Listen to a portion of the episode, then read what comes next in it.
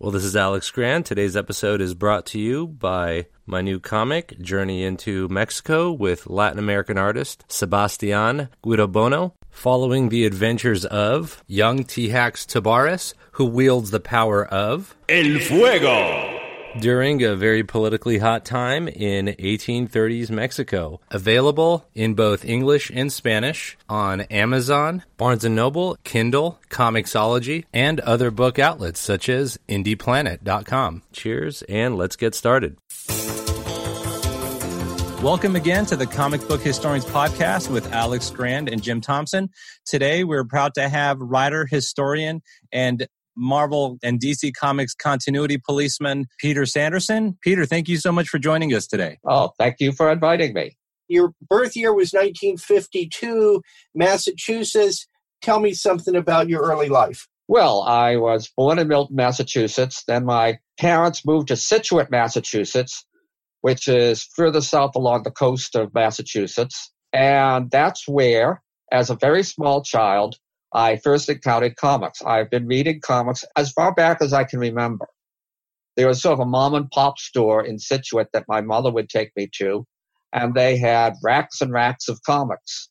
And what I remember is that it was, or at least the, the ones I remember, were Dell comics, Walt Disney characters, Hanna-Barbera characters, Warner Brothers characters. And I don't remember what the first comic books were that I bought, but I know that the, even back then, even as a small child, I knew that the comics I liked best were the Donald Duck stories and Walt Disney's Comics and Stories and the Uncle Scrooge stories, which of course were all done by Carl Barks, though I had no idea of his name. Nobody did back then who read comics, but I was able to recognize his very distinctive style, both as a writer and as an artist. Besides that, were you reading, you were a little young for EC Comics. I was too young for EC comics.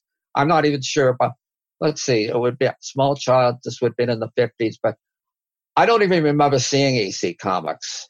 And not Mad either? I suspect that this was after the EC comics, the horror books basically went under. Okay, I see. There obviously there were superhero comics. Were you reading them? I don't remember superhero comics in Scituate. I do know that after we spent my early years, like when I was in kindergarten in Scituate, we moved to another location in Milton where I went to grade school.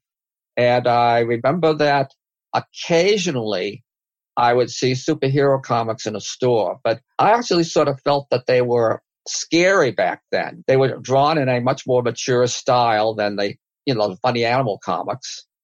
And I'd see covers like Green Lantern fighting a monster, or I remember seeing a cover of Hawkman fighting a winged gorilla.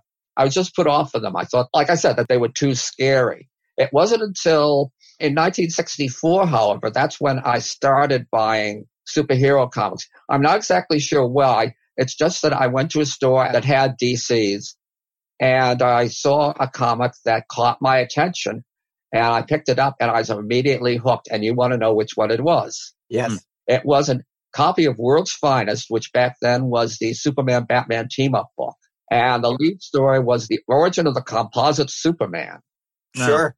I know that one. And we was talking before the podcast about characters like Two Face who have their faces split in half. The composite Superman was one of those. He had his whole body split in half. One side of him looked like Superman, one side of him looked like Batman. I'd certainly seen the Superman Fleischer cartoons on TV, but this was my first exposure to Batman and really didn't know that much about either character. But I think maybe uh, the cover of that issue has composite Superman flying down and looking strange with his half Superman, half Batman, and, the, and his green face. And there's a list on the side of the comic book cover saying, this character has the powers of all the Legion of superheroes and lists all these Legionnaires. And I thought, oh, what's this? This sounds interesting. So then I read the comic. And like I say, I was hooked immediately. And it was a very unusual comic for the Mort Weisinger era of Superman. Because for one thing, Superman and Batman were not triumphant. They basically survived, but they were unable to defeat this character. And the story is really told from the composite Superman's point of view. He is a loser named Joe Meach, who tries to make a reputation for himself as sort of performing stunts in public and keeps having to be rescued by Superman. So he's really jealous of Superman. Superman, of course, is really nice to him and gets him a job as a janitor at the Superman Museum. But this just feeds Meach's resentment of Superman. I deserve better than this, but I'm a janitor in this whole museum devoted to this guy. and then this becomes like a horror movie. One night, while he's doing janitorial work after dark, he's doing it near these statuettes of the Legion of Superheroes that Superman brought from the future. And now I look back and I think, you know, this is sort of weird that 10 centuries before the Legion comes about, people on Earth know about them in the 30th century. But anyway, these statuettes were made with this special process. They like focused a sort of beam on the actual Legionnaires to create these miniature copies of statuettes of them. But what nobody realized was it also duplicated their powers. So there's a storm raging outside and a bolt of lightning reaches into the museum and hits this table with the statuettes and bathes Meach in its energy and he becomes the composite Superman. And he ends up basically trying to take over the world. He builds his own sort of fortress of solitude with a huge statue of himself grasping the world, the globe in his hands. And the only reason that Superman and Batman survived this is that he's got them captured. He's going to fly them into a major city and then reveal their secret identities. And all of a sudden, abruptly, the energy charge that he got from the lightning begins to wear off. So he flees. He goes back to the museum, but he hasn't gotten enough power to shoot a lightning land lightning bolt at the statuettes. And so not only does he lose his powers, he loses his memory of being the composite Superman. And the story ends with him just being this resentful janitor again. I think from the way I described this, you can see how unusual a story this was. It's also proof that those people who like make fun of the Weisinger era and Superman and say it's all juvenile stuff. This was pretty good. This reminds me, in retrospect, more of a Marvel story. I see. So you feel that Mort Weisinger was a good editor? I think he had ups and downs. I think that there are some real classics like this one that came out of his reign, but most of the stuff he did is trivial and forgettable and juvenile and silly which is why there's such a backlash against it. But it is that true that in the Silver Age, Weisinger presided over this huge expansion of the Superman mythos, coming up with Supergirl and Krypto and Brainiac and Kandor and the Phantom Zone and all the Legion. These are all enduring achievements. I should say that I found out years later that Composite Superman was written by the science fiction writer Edmund Hamilton, and the artist was, of course, Curt Swan, the definitive Superman artist for the Silver Age. Oh, and I should also say that I've subsequently found out that during the Silver Age, Weisinger brought Jerry Siegel back to write some stories, like Superman's Return to Krypton, some of which, like that one, are indeed enduring classics. So, did that lead you into being interested in Superman and the Legion and the worlds that were established from that? And that's what got you hooked in terms of that universe building continuity aspect of comics? Yes, it did. Starting with that, I started buying the entire Weisinger line of Superman comics Superman, Action, Adventure, World's Finest, Jimmy Olsen, Lois Lane, and I'm forgetting one. Well, anyway, I got the whole Superman line of books from Weisinger. And yes, I did notice, and it did appeal to me, that they had a continuity that extended through all the books. And that they were every so often I'd see references to like Bat previous stories of the Legion or other characters. And, you know, nothing really changed usually in a Weisinger Superman story. They usually return to the status quo at the end of the story. But I was aware that this whole mythos, and there were occasionally text features, which I think would probably written by E. Nelson Bridwell, that would explain like things like different kinds of kryptonite and so forth. So yes, I found that very appealing at some point did you start to think hey i would like to do this. I would like to be involved with this when i grow up or was that way off? We're getting way ahead of ourselves here. The next step is that when it's early 1966 and when the batman tv show came on the air. And by coincidence or not the issue of batman that came out that month had the riddler on the cover and the riddler was in the first episodes. Is that that spinning Riddler with Carmine Infantino? No, this is Riddler by Gil Kane. This is the second Riddler story in Silver Age. And I already knew who Batman was from World's Finest, and I like Batman. So I decided, okay, I'll try the Batman comics. And this is how I discovered the Julius Schwartz edited line of comics. So I went on from Batman and Detective to Flash, still done by John Broome, Gardner Fox, and Carmine Infantino. And Green Lantern, still done by John Broome, Gil Kane. And Adam and Hawkman, still written by Gardner Fox. And Flash was my favorite of these books. My first issue of Flash was The Gauntlet of Supervillains, which is the Flash running between six of his colorful rogues gallery foes. And again, I must have some sort of interest in lists because I thought, well, look at all these great looking characters. And the story by Broome and Infantino was really good. I realized not when I reread it years later how a lot of it was tongue in cheek humor because the story ends basically with, you know, oh, it's not just the six villains on the cover. It's like, turns out that Super Gorilla Grodd is behind all this. So you get seven of the classic Flash villains. And the humor comes at the end when Grodd is defeated because he gets beaten up by a female gorilla he's been sharing a cage with at the zoo. And that gives Flash the opening to defeat him. But at the time, I took all of this seriously.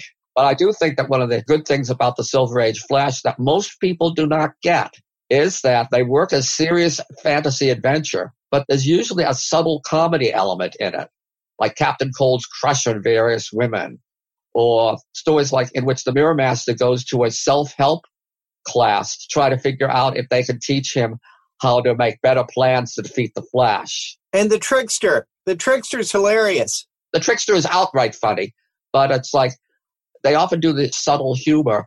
And I think too many people look at Silver Age DC stories and say, oh, they're silly. But no, I think that Schwartz and Broome Fox knew what they were doing when they were putting humor in the stories. Like, the humor was probably for older readers or for themselves.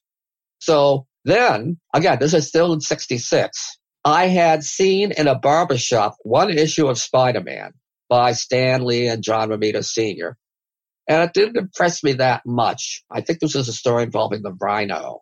But that was my first exposure to Marvel. But what really got me hooked on Marvel was in the fall of 66, probably in response to the Batman TV show's huge success. It was the Marvel Superheroes animated show. Now, animated should be in quotes because it had minimal animation. Obviously, it had to be done at the speed of light to debut in the fall, right after the Batman show had debuted the previous winter. But what they did was they ran five days a week. Each day was a different superhero Captain America, Iron Man, Thor, Submariner, and the Hulk.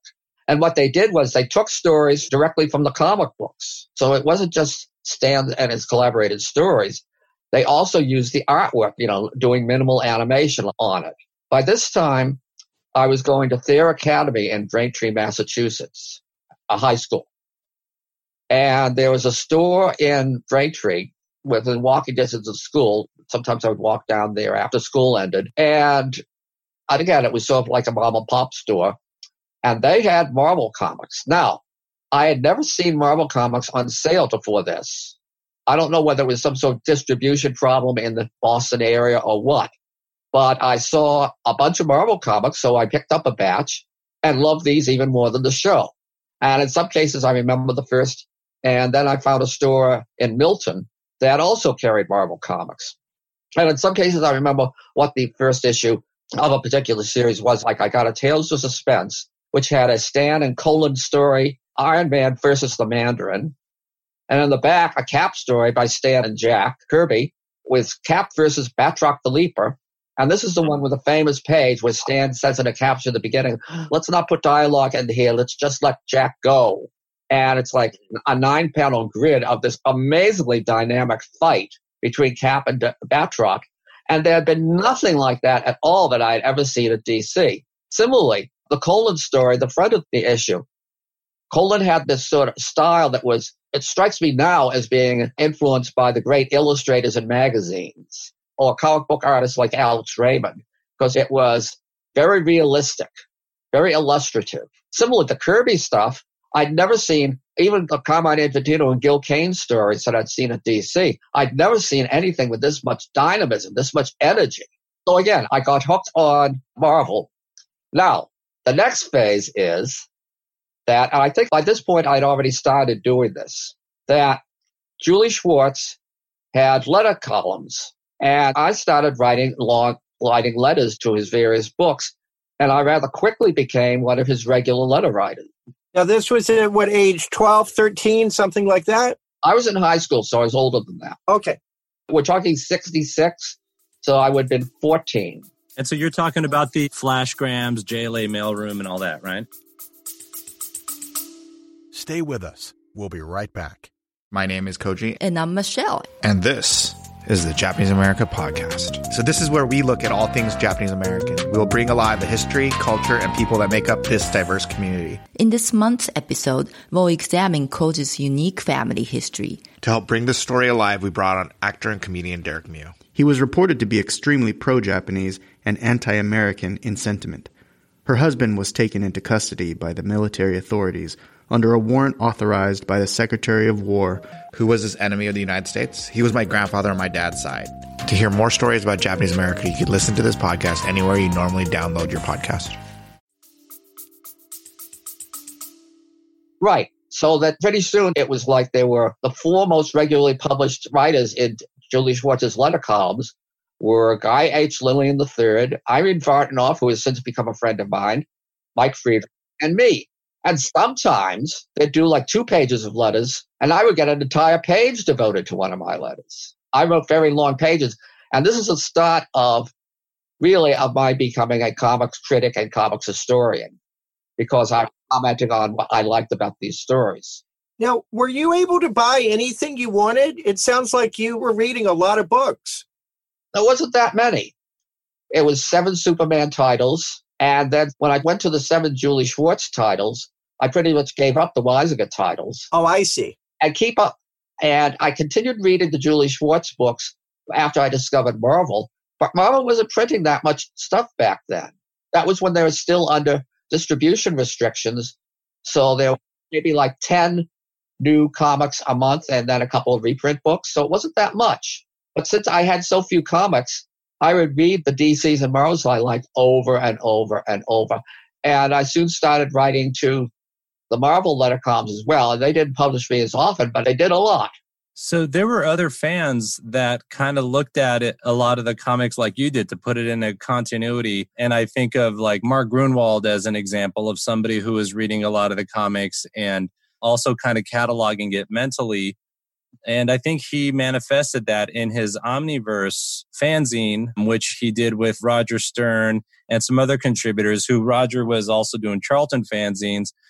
Were these fanzines like Omniverse or the Charlton ones? Were you reading those? Were those an influence on you at all? No, no. In the 60s, I was completely unaware of fanzines. I'd see the names of other readers in the letter columns, but I had no contact with any of them. The contact started, now we jump to 1975. Oh, I should say that there's a point in the late 60s when I gave up on the DCs. This was a point at which Fox and Broome had, were leaving, and I was just getting had left. I was just tired. I thought the DCs were just not as good as they used to be. But I kept up with the Marvels. And then around 1970, when DC started to revitalize itself with things like the Denny O'Neil, Neal Adams Green Lantern, and Denny and Julie Schwartz's revamp of Superman, and Denny's and Julie's revamp of Batman, that I got into DCs again. But anyway, so I was still in the early 70s, I was still writing letters regularly to DC and Marvel. And in 75, I already moved to New York for attending Columbia University from 69 to 73. And then I came back in 75 to go to grad school at Columbia. And when I moved to New York this time, I got a letter from Bonnie Wilford, who was the mail editor at Marvel. And she said that she and her boyfriend wanted to meet me.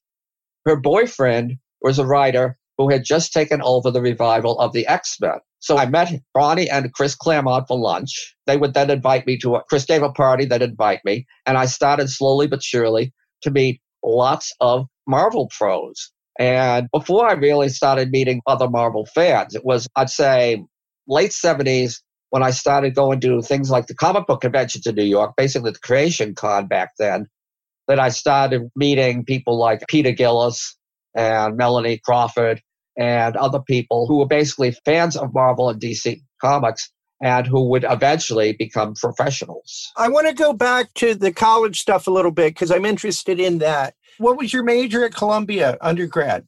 And what were you thinking of doing? I thought I was going to be a teacher. Ah. And well, you became a teacher. Well, uh, in the sense that when you write essays about comics history, you are, in a sense, teaching your audience.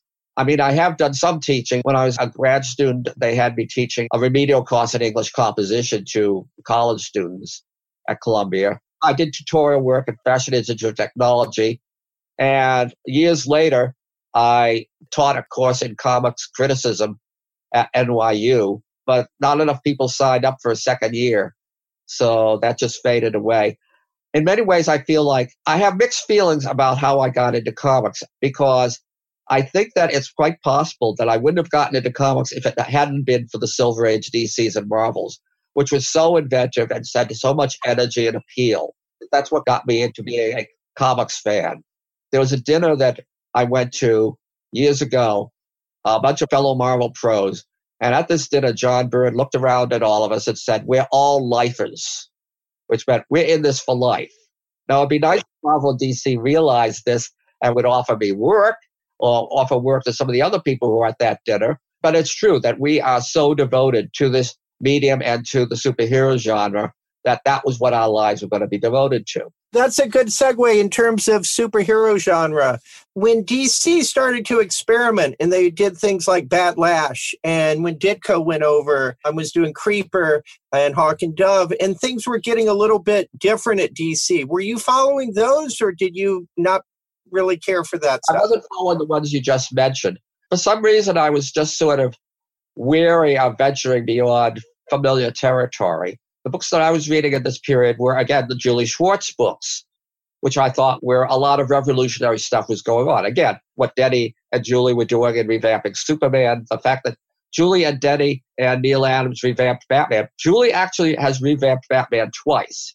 He did it with the new look Batman in the early 60s, which is the first Batman comics I saw.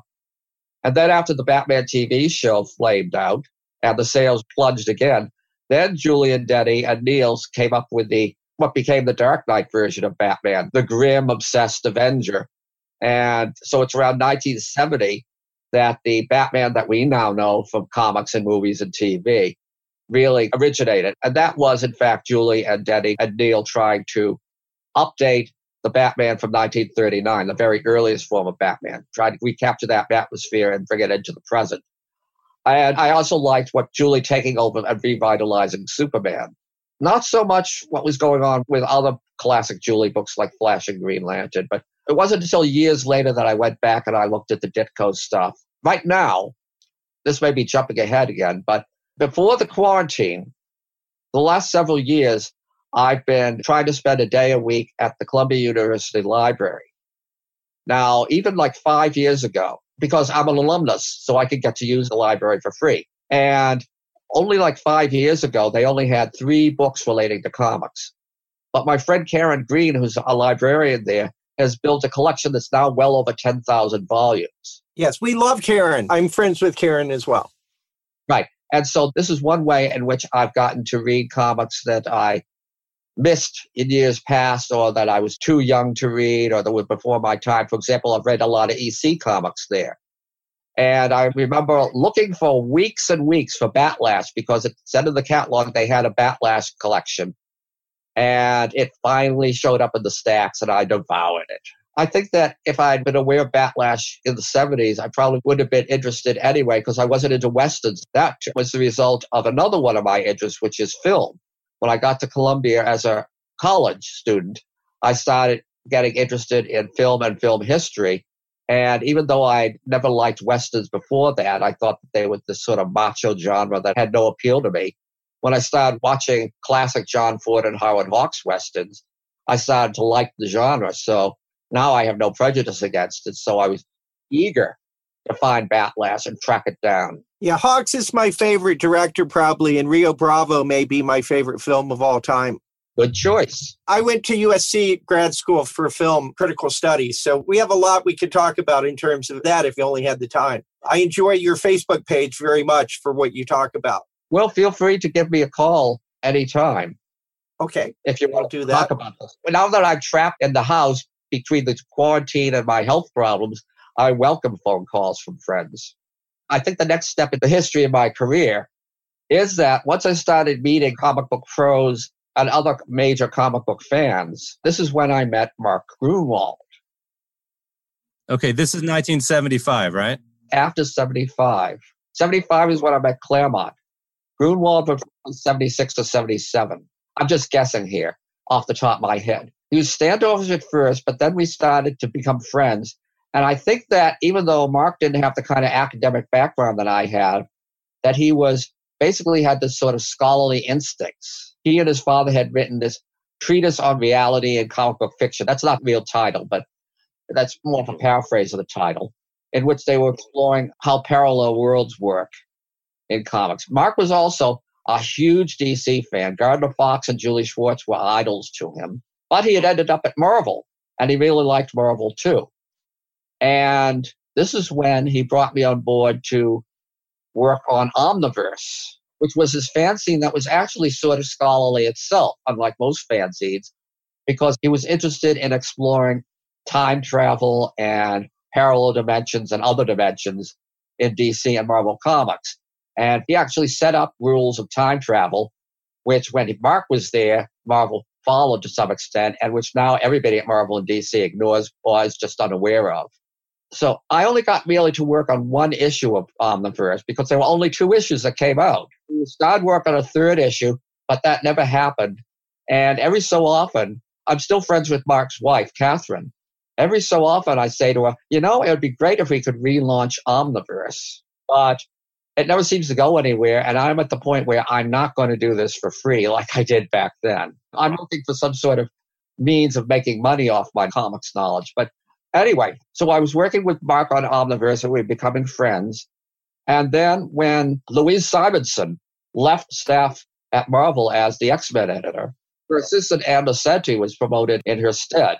And at that point, she had never been a comics fan. And the idea of Mark and Gruenwald and Ralph Macchio two editors at Marvel. Well, I guess they may have still been assistant editors at that point.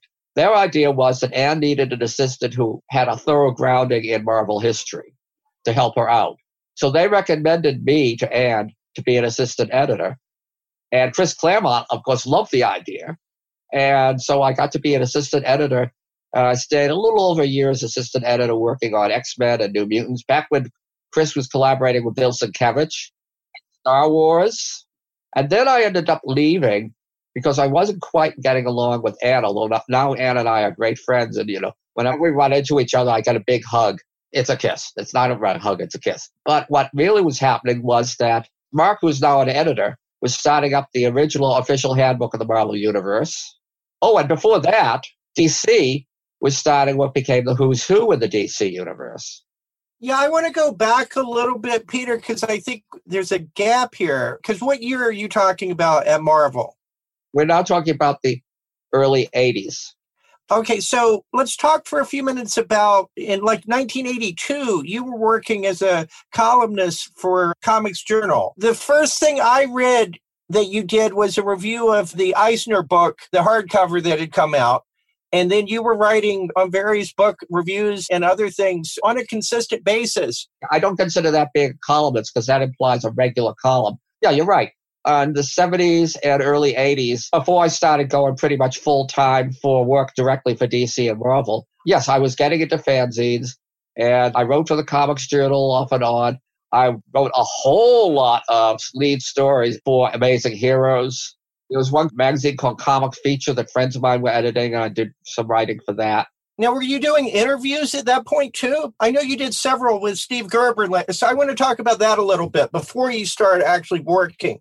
Amazing Heroes store pieces were almost always interviews. I would interview whoever was coming up with a book that they wanted to feature that month, and I'd talk to the creators. And they also did like previews of the coming year in comics, a whole issue that be previews of the coming year. So where there'd be short pieces on every Marvel and DC comic.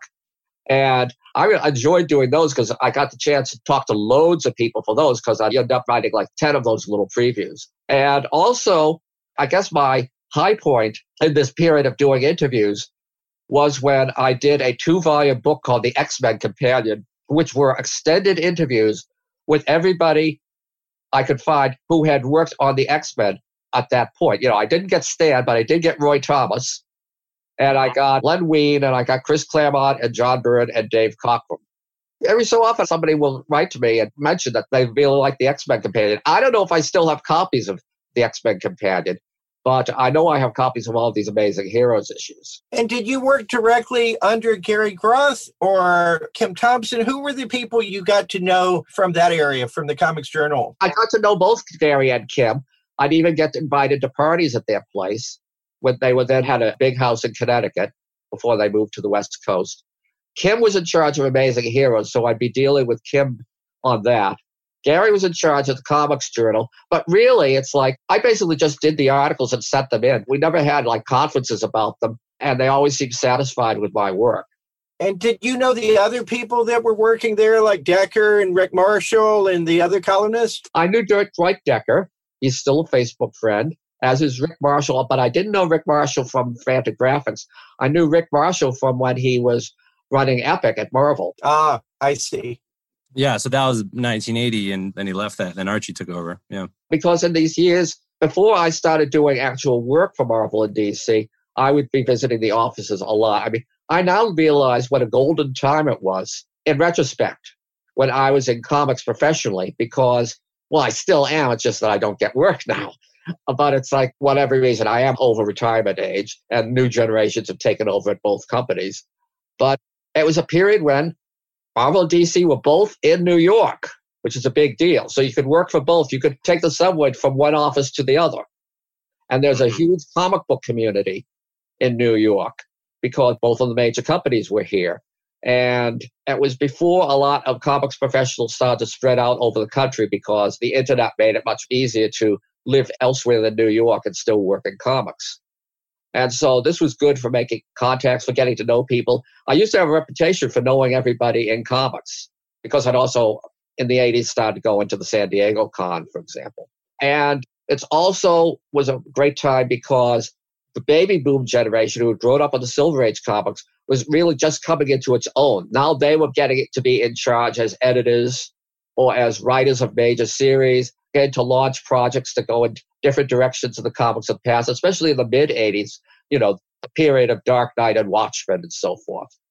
And also was a period when my comics career, people will find this unusual, but I almost never had to ask for work. I was always invited. Mark invited me to work at Marvel. Marv Wolfman and Len Wein invited me to work on the Who's Who. Even when I transitioned to writing books for companies like Abrams and DK about Marvel history, again, I'd be recommended by someone at Marvel or I'd be invited. And I love those days when people were inviting me all the time and kept me steadily in work for the last two decades of the 20th century. Did you work at DC before Marvel? Yes. And I just realized that this is another thing I should do to fill the gap.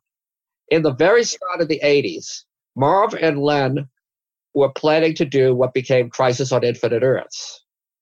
And they were also planning to do a series called History of the DC Universe, which years later turned into this two issue thing that George Perez drew. And they decided that they needed someone to research DC's history so that they could write these projects.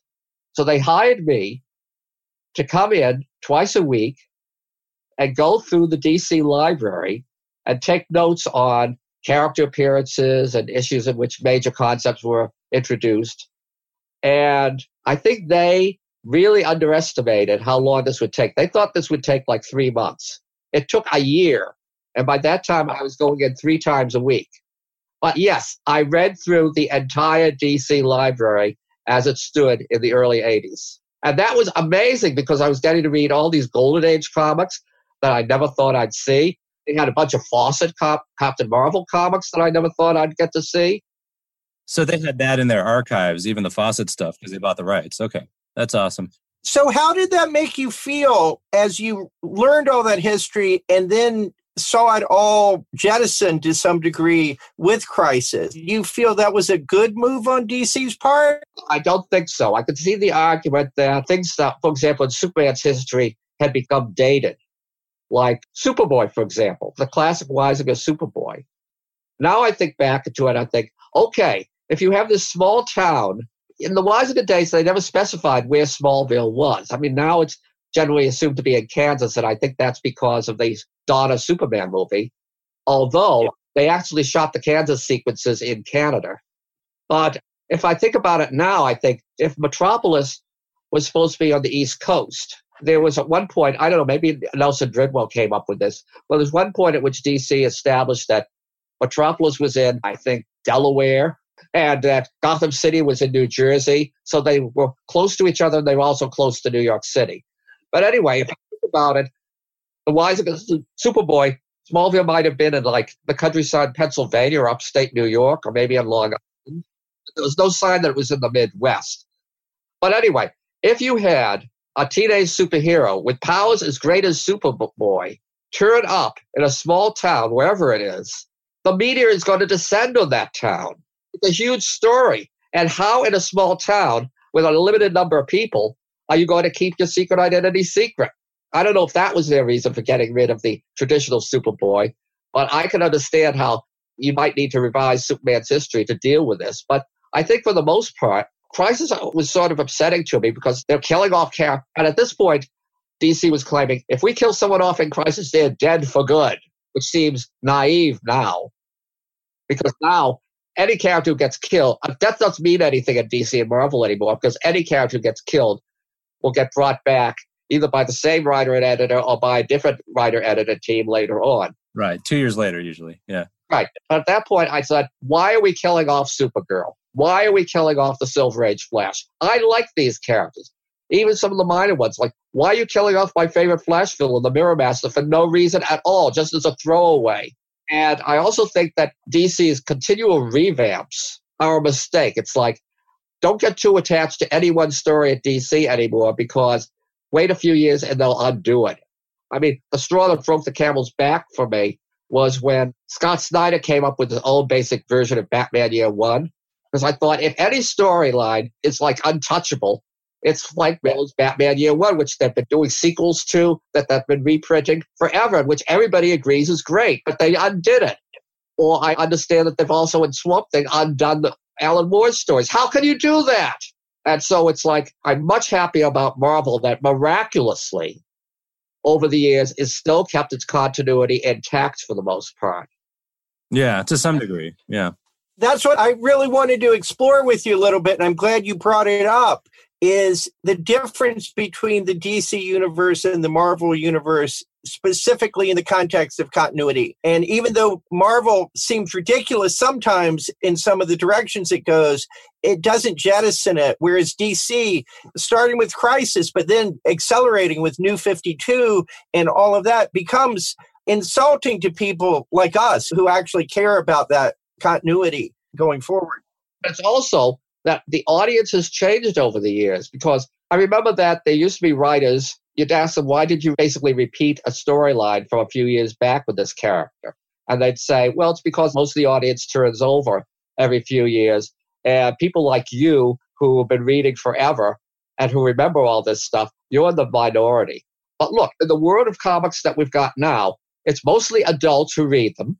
And there's so much reprinting of old stories libraries, not just Columbia, but libraries around the country, like the South Orange Library nearby where I live, has a comics collection. So these old stories live on in libraries. They live on in reprints. You can go on Comixology and you can get stuff going all the way back to the 30s.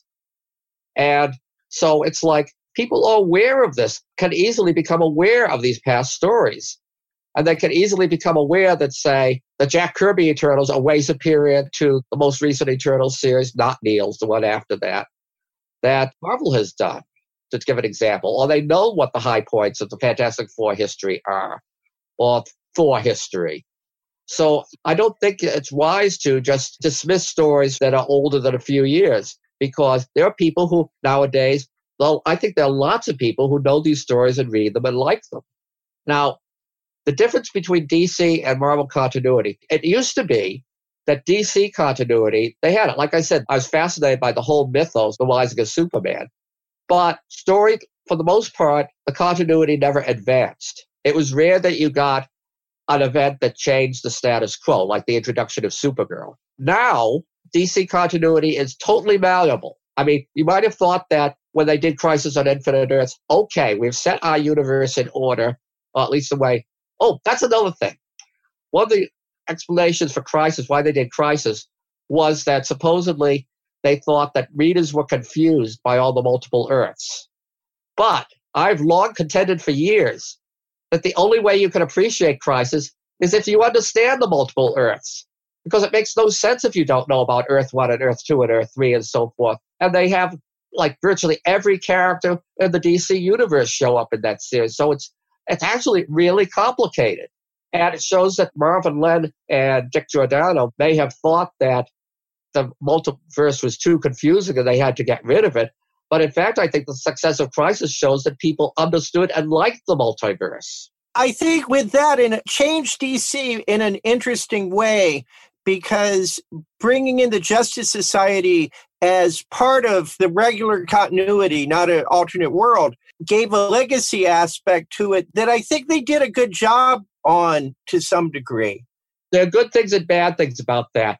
There are good aspects to the fact that you had one Earth where the Justice Society appeared before the Justice League. The unfortunate thing is that you could no longer do stories about the Golden Age versions of Superman, Batman, and Wonder Woman. But anyway, now DC continuity is totally malleable. I remember, for example, that Geoff Johns wrote a series about that was supposed to be setting out Superman's origin story, a definitive new version. And of course, this meant that for quite some time now, DC had, under Dan DiDio, I think, they had not only been undoing things from Crisis, bringing back Supergirl and Krypto, for example, but also they had been John Byrne's revamp of Superman was pretty much completely undone by that point. And so Geoff Johns wrote this Superman origin miniseries, which was supposed to be the definitive retelling. And then just several months later, Grant Morrison, when they did the new 52, did a new origin for Superman. They didn't even wait a year. And so these sort of things drive me crazy. Marvel, on the other hand, they have, for the most part, kept their continuity intact. Part of the game at Marvel is if you make a big change in the series, that you find a way to put it back the way it was. I was very impressed, for example, that Dan Slott in Amazing Spider-Man did this years-long story arc in which Peter Parker became what you'd never think Peter Parker would become. He became rich, famous, inventor, and entrepreneur. And supposedly, according to one story, had more money than Tony Stark. So Dan got a couple of years of good stories out of this. And then he found a way to undo it believably and have Peter go back to the impoverished nobody that we're used to. That's the great thing about Marvel. They keep the continuity intact so that the Stan and Jack stories, for example, are still a vital part of the continuity. They are still drawn upon for, for new stories. Like, again, Slott with Fantastic Four. I like the way he's, con- and with Iron Man, I like the way he's continually doing callbacks to classic stories of the past while doing new contemporary stuff with the characters. Although, Peter, I'd say Marvel is also infamous for doing it badly sometimes. And I think of the Mary Jane. The thing is to do it well. I mean, Marvel Age of Comics is now what? Oh, nearly 60 years old. You know, you're going to have mistakes during that period, and you're going to have people doing things well.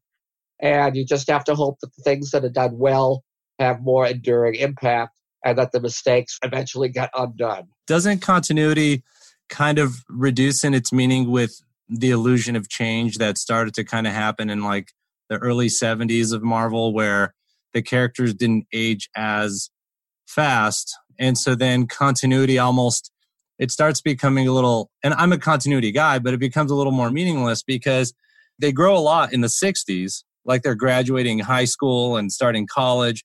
But then after that, it seems like the age kind of, it's like exponentially flattening out where they're kind of staying the same age now, but then it's the continuity still going. It gets a little strange. The sense of time gets more and more inflated and warped over time. Well, a couple of things here to set this in context.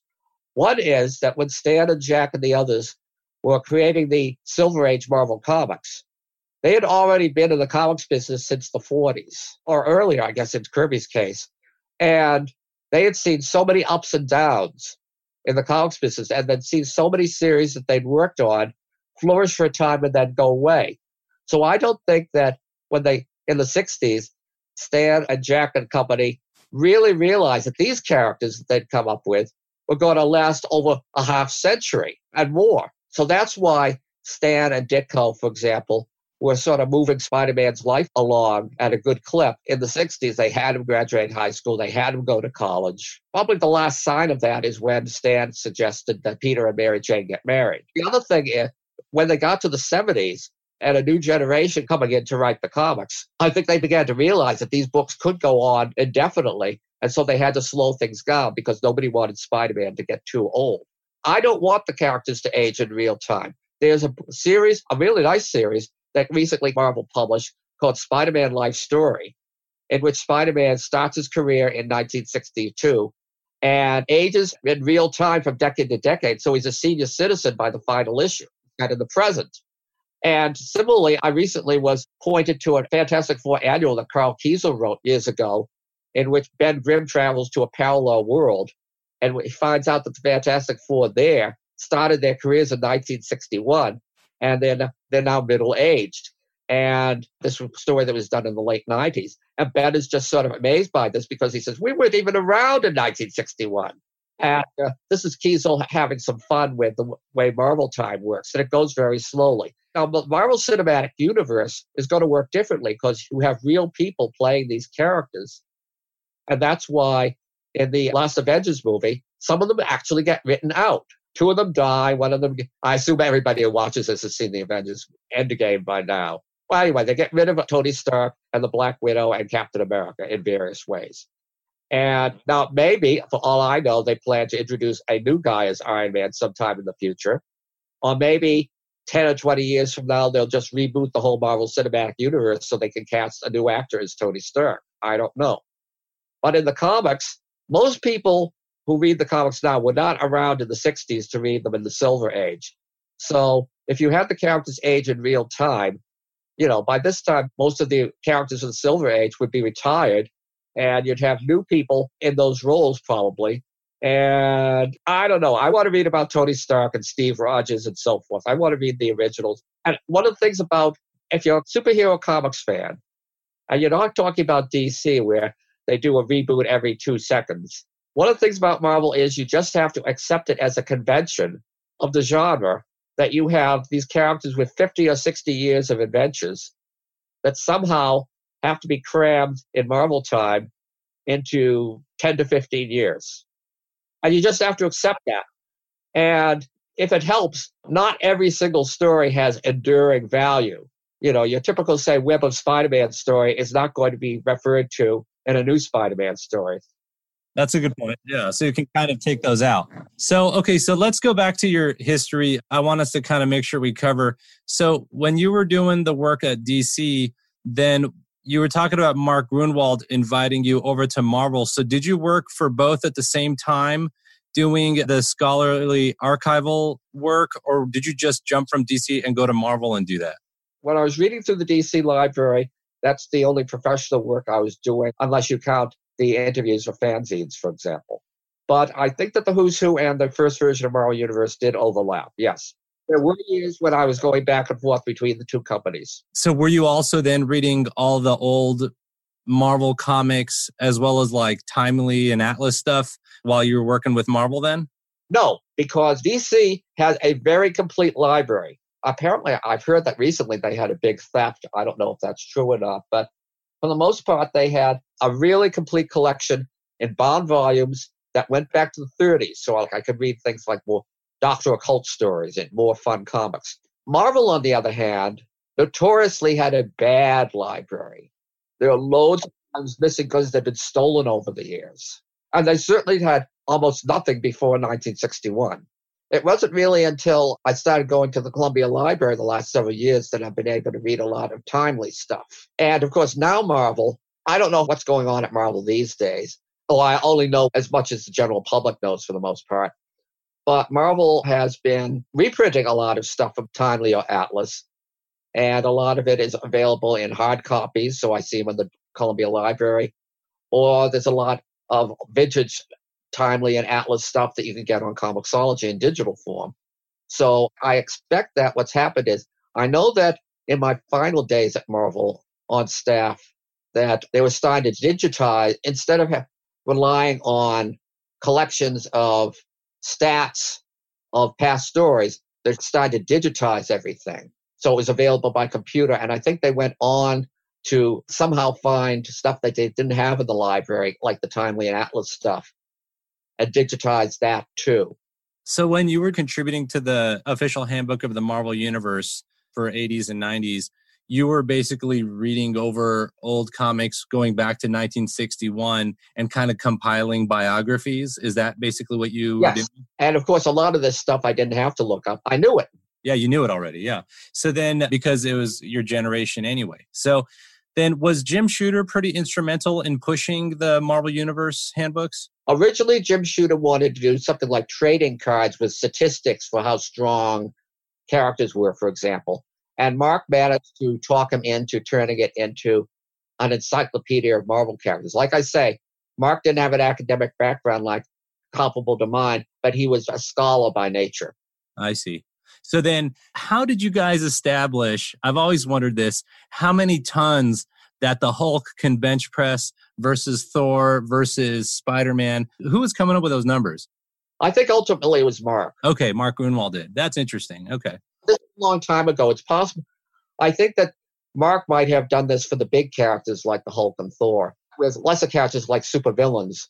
It's possible that I came up with a lot of those. I don't remember because I'd look at the guidelines that they had established for the main heroes and I'd say, well, okay, how does this villain match up to this hero? You know, because I'd see fights between them. So you'd figure that the abomination has to be pretty close to the Hulk in strength, right? Yeah, right, right. Because yeah, I remember reading that. I'll never forget those numbers. Like Captain America can bench press 800 pounds. I mean, for some reason, these numbers are burned into my mind. And some people didn't like that. Some people just didn't like the character's powers being specified. But I think Mark thought it was important so that people knew that Captain America was not as strong as Spider Man, who is not as strong as Iron Man, who is not as strong as Thor, who is equal to the Hulk, except that somebody came up with the idea that the Hulk, based on the fact that the madder he gets, the stronger he gets, that if you get Tulk really enraged, he can go over the 100 ton limit. Yeah, the 100 ton. So you said there were guidelines. Who came up with this 100 ton, 10 ton? Were there guidelines set out for you guys for the main here? I use guidelines because,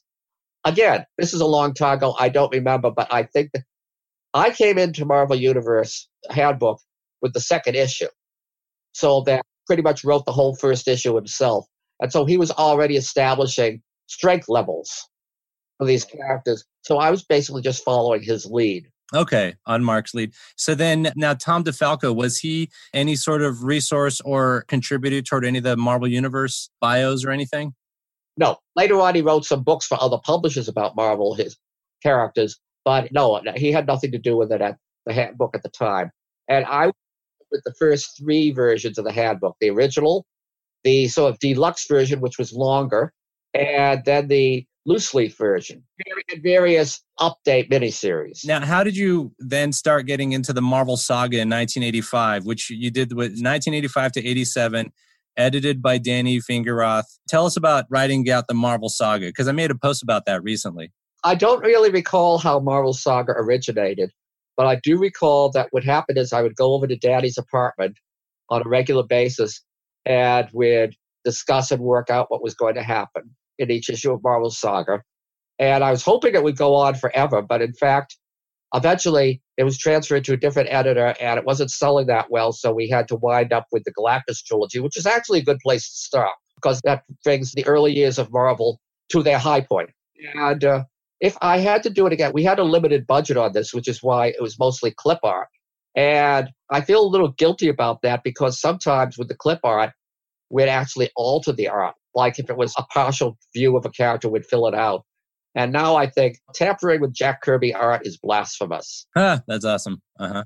I was happiest with Marvel Saga when we're able to do new pages. Like the first issue, I came up with the idea of let's start this with where are all these famous Marvel heroes just before Fantastic Four number one? And we had new art for that.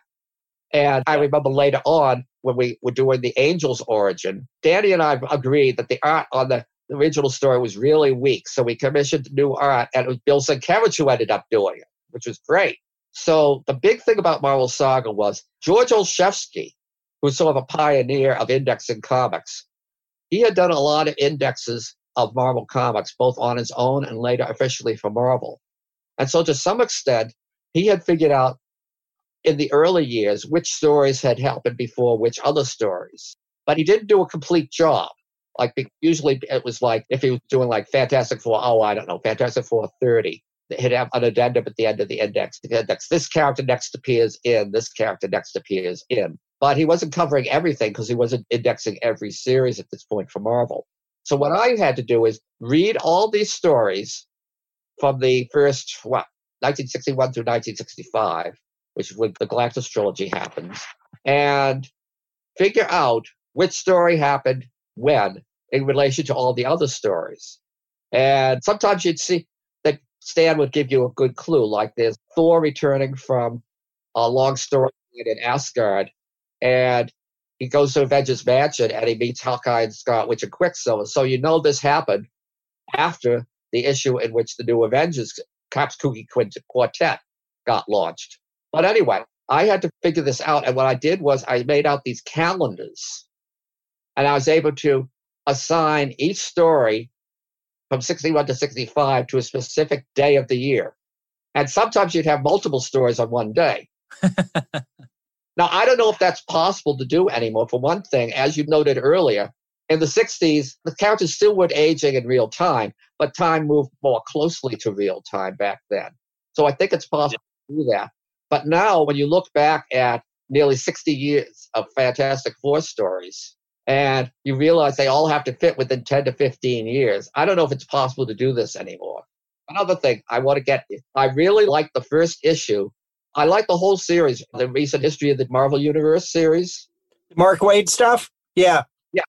I liked it. I particularly liked the first issue, which was basically stuff that happened way before Fantastic Four number one, going all the way back to the creation of the universe and drawing in stories from all these different sources and fitting them into a continuity. I really liked that. That was really well done. My only regret is that they never asked me to be a consultant on the book. Which makes no sense. I know. I mean, I talked to people who have worked on Marvel Universe handbooks more recent Marvel Universe handbook. I was just talking to one earlier this week, and they loved the handbook that Mark and I was writing. And really, with the original handbook, you know, I started working on it with issue two, and as the series went on, I was writing more of it than Mark was, and that's definitely true of the deluxe version. But it's out of sight and out of mind, I guess. So then, the Marvel Universe Complete Encyclopedia of Marvel's Greatest Characters. We're dating that to about 1986 ish. How'd you get involved in that? I think I was asked to work on it. By that point, I'd already been working on books from other publishers about Marvel characters in history. Like I say, there was a period when, for about 10 years, I was doing work for Marvel and DC directly. And then for the next 10, I was constantly being asked by people to write books for other publishers that Marvel had licensed the right to do official books about the characters in history. I got the first book, the Abrams book about Marvel that I wrote. I got that through Mark Gruenwald's recommendation. Oh, I should also say that to fill in another gap in my history, that after Marvel Saga was finished, and there wasn't another Who's Who or Marvel Universe handbook being done at that point, that's when I went to Mark and said I was looking for work, something else to do, because I really liked working in comics and on comics history. And that's when he established the Marvel archivist position, which is basically somebody who would sit in the bound volume room and supervise, make sure that books didn't get stolen, but also I would get to read through every Marvel book before it went to press. So if I spotted some howling continuity error, we could get it fixed at the last minute. And this lasted for a little while, but then we had Marvel's Dark Days, where it was all these different corporate moguls were fighting over ownership and the company going bankrupt. And we had major downsizings that basically got rid of the entire baby boom generation at Marvel. And I survived the first one, but not the second. And they fired me without telling Mark they were going to do it. I see. And we're going to get to that, I promise. So now, before we get to that, though, you were writing the Wolverine saga in the late 80s, 1989 ish, around 1989. And I had those four issues with Wolverine number 50. I had a Wolverine file in my house, and this was my definitive Wolverine history was that Wolverine saga. So tell us about. Of course, there's a lot more Wolverine history that's been added since then. There has, yeah. Oh, yeah, for sure. And talking about after stories set more recently. I'm talking about his backstory. Oh, yeah. Oh yeah, they've added way more. Which I've tracked that stuff down, and that's fine. I don't like Wolverine's origin either, and I think there was Chris Claremont had a point in keeping it mysterious. Yeah, right. Yeah, they got a little weird with that. Too many writers and editors don't believe in the power of mystery. Right. So then, Marvel Saga, issue twenty-two. Peter David wrote about the history of Peter and Mary Jane, and Marvel Saga had like kind of a little change in style there. What happened with that situation? And were you not a Peter and Mary Jane fan as far as them being married? I don't remember that at all. Oh, okay. Well, Peter David wrote that issue, is what I'm saying. He wrote issue 22. He did? Yeah, the history of Peter and Mary Jane. I wasn't even aware of that at the time. No, okay. Interesting. That's interesting. I'm finding out about this decades later. okay. This must have been after Danny left as editor because Danny would not have commissioned an issue by somebody else without telling me or asking me. That could have been. Yeah, that could have been. Danny's remained a good friend right through the present. Right through the present. Okay, so now let's go back to the dark days of Marvel, because and then Jim's gonna go to the next section. Okay, first, what year did you leave Marvel exactly? Oh, I don't remember. I'd have to look it up, but it's in the 90s, midnight. Mid '90s. Okay, like '95 ish. Okay, And I was able to transition to writing these books, so that was okay. right. I did like being thrown out. I did like all these people I knew being thrown out. I did like the direction that Joe, Jemas and Quesada were initially embarked on with the books. Although I think after another 10 years, I started to see books by, you know, there are Marvel writers now like Dan Slott, like Jason Aaron, like Nick Spencer, who I really like. But I didn't like what happened to a lot of the books right after Bill Jemas and Joe Quesada took over. I never thought there was a point to the Ultimate line. So when the, the mm-hmm. Ultimate line finally got canceled, I thought, well, see, that was a waste of time, just like I thought. The only good things that came out of the Ultimate line, as far as I could tell, I mean, it was basically Marvel deciding, why don't we have an Earth too? Yeah. The only good things were the African American Spider Man, which is a good idea, and setting in motion the process that got Samuel L. Jackson to play Nick Fury. Well, this is awesome, Peter. Thanks so much for discussing your personal and professional history with comic books. Join us next week as we discuss his contribution to the Handbook of the Marvel Universe on our next Comic Book Historians podcast with Alex Grand and Jim Thompson.